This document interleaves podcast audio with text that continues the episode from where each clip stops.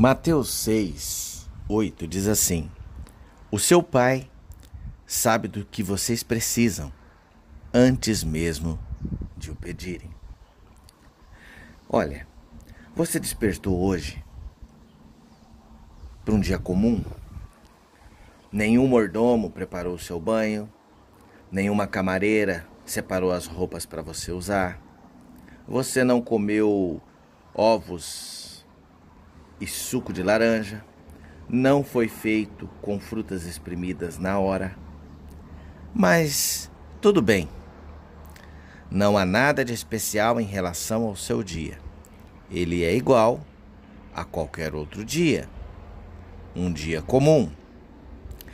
Então, você vai até a garagem, ou melhor, você foi até a garagem, entrou no seu carro comum, esse carro comum levou você ao seu trabalho comum, e você o leva a sério, mas nunca o chamaria de extraordinário.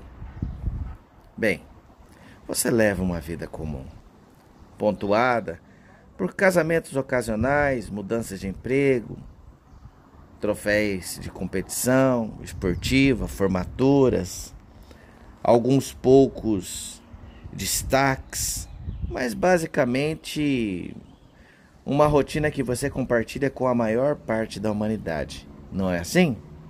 Hã? Bem, e como resultado, você poderia usar algumas dicas então. Você precisa saber como ser bem-sucedido, sendo comum. Ser comum, ele tem os seus perigos e você sabe. Um rosto na multidão pode se sentir perdido. Você tende a pensar que é improdutivo, imaginando se conseguirá deixar qualquer contribuição duradoura. E você pode então se sentir insignificante. Os comuns têm alguma importância no céu? Ah, essa é uma grande pergunta, hein? Deus ama as pessoas comuns? Olha, Deus responde a essas perguntas de uma maneira bastante incomum. Se a palavra comum é uma ótima descrição sua, anime-se. Você está em boa companhia. Ela também descreve a Jesus Cristo. Deus se importa com pessoas comuns.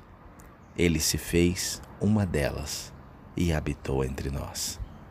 Pense nisso. Oremos. Salvador precioso, a nossa vida, ela parece medíocre e bastante comum. Temos dúvida e somos importantes para o teu reino.